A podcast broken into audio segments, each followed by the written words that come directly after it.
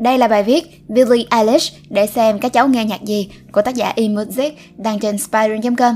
Còn mình là Nguyễn Lê Minh Thi. Bây giờ chúng ta cùng nhau bắt đầu bài viết này nhé.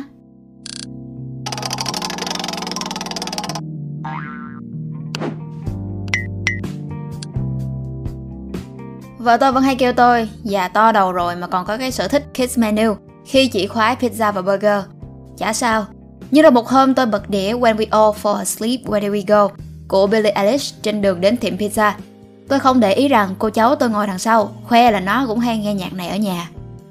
Chưa hết ngạc nhiên vì nó nghe nhạc này, thì khi nó bảo Billy sinh năm 2001 bằng tuổi nó, thì tôi giật hết mình, đạp fan kít lại. Hóa ra mình không những ăn đồ trẻ con, mà lại còn nghe nhạc trẻ con ư. Nhưng mà nhạc cháu nó hay lắm các cụ ạ. À. Cũng không phải tự dưng tôi lại tò mò nghe Billy, nếu không phải vì mấy bố già Dave Grohl và Flea cất lời khen ngợi cháu bé dị vải này. Lần đầu xem clip bài When the Party's Over, thấy cháu nó chảy máu đen từ mắt, tôi thấy tởm lắm. Chắc già rồi nên tôi không quen. Nhưng đến lần nghe được bài When I Was Older, trong phim đen trắng Roma của cụ đạo diễn tài năng Alfonso Cuarón, thì tôi đã bị mê hoặc từ chính âm thanh chill của âm bass và phần production ma mị. Tôi liền nghe thử đĩa EP Don't Smile at Me và tôi hoàn toàn bị thuyết phục. Chả thế mà tôi mới ngóng album chính thức đầu tay của Billy như hồi trẻ con kia vậy.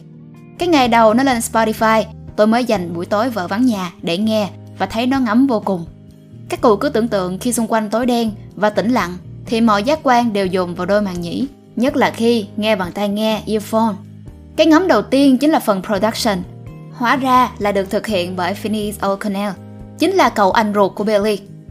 Phineas vốn là diễn viên trong Glee nhưng biết cả sáng tác nhạc, sản xuất, chơi keyboard, guitar, bass nên mới thấy phần bass và keyboard đóng vai trò khá chủ đạo trong nhạc của Billy. Âm thanh chill đến từ nhịp điệu trống được lập trình nhưng được tăng màu sắc trầm của âm bass.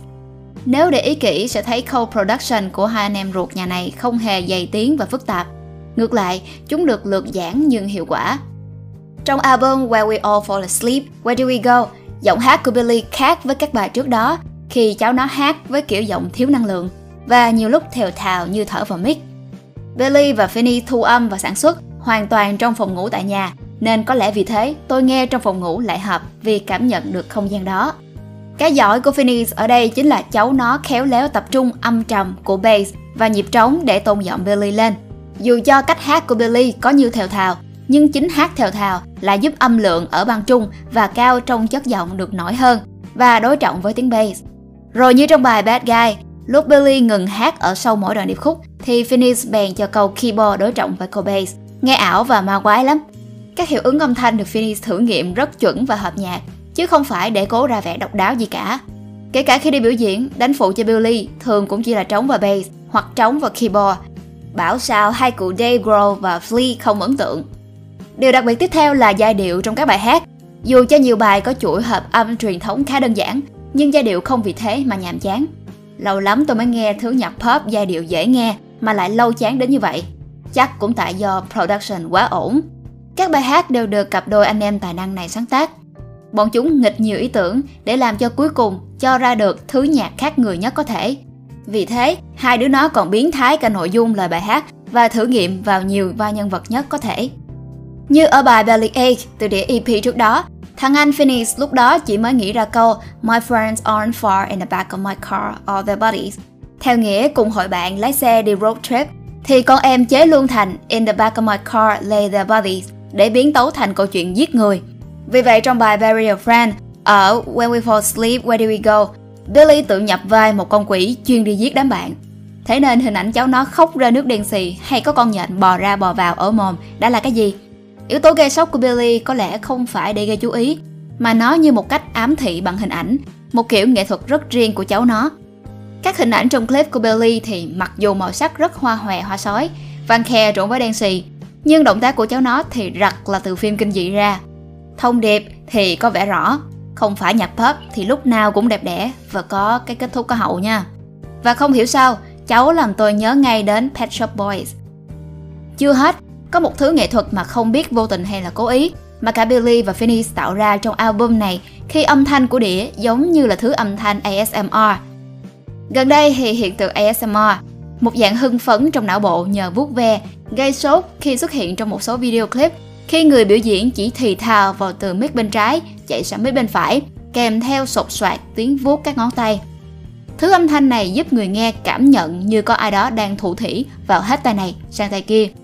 Nhẹ nhàng và râm ran ở màn nhĩ khiến cho người ta có cảm giác như được ai đó chạm nhẹ từ gáy xuống đến lưng. Thế nên tôi bàn nghe thử Gibby, một nghệ sĩ ASMR, biểu diễn trên YouTube với các bài trong đĩa của Billie Eilish dù không có nhạc hay hát, với lời đọc thì thào lúc bên tay trái, lúc bên tay phải, thì thấy nghe dễ chịu vô cùng. Lúc này thì tôi mới vỡ ra một điều, sao mà nhạc của Billie lại lâu chán hơn các nhạc pop khác đến thế? Mặc dù âm nhạc không mang lại cảm giác ASMR, nhưng chính tiếng hát thều thào như thở vào tai của Billie, rồi âm thanh các track trong bài được Finney sản xuất với âm lượng vừa phải, tối giản, chỉ chủ yếu bass và trống, nhưng lại có giai điệu chill và được tách ra hai bên loa, khiến cho hiệu ứng người nghe có được gần như sự khoan khoái trong não bộ, y như mà cảm giác ASMR đem lại.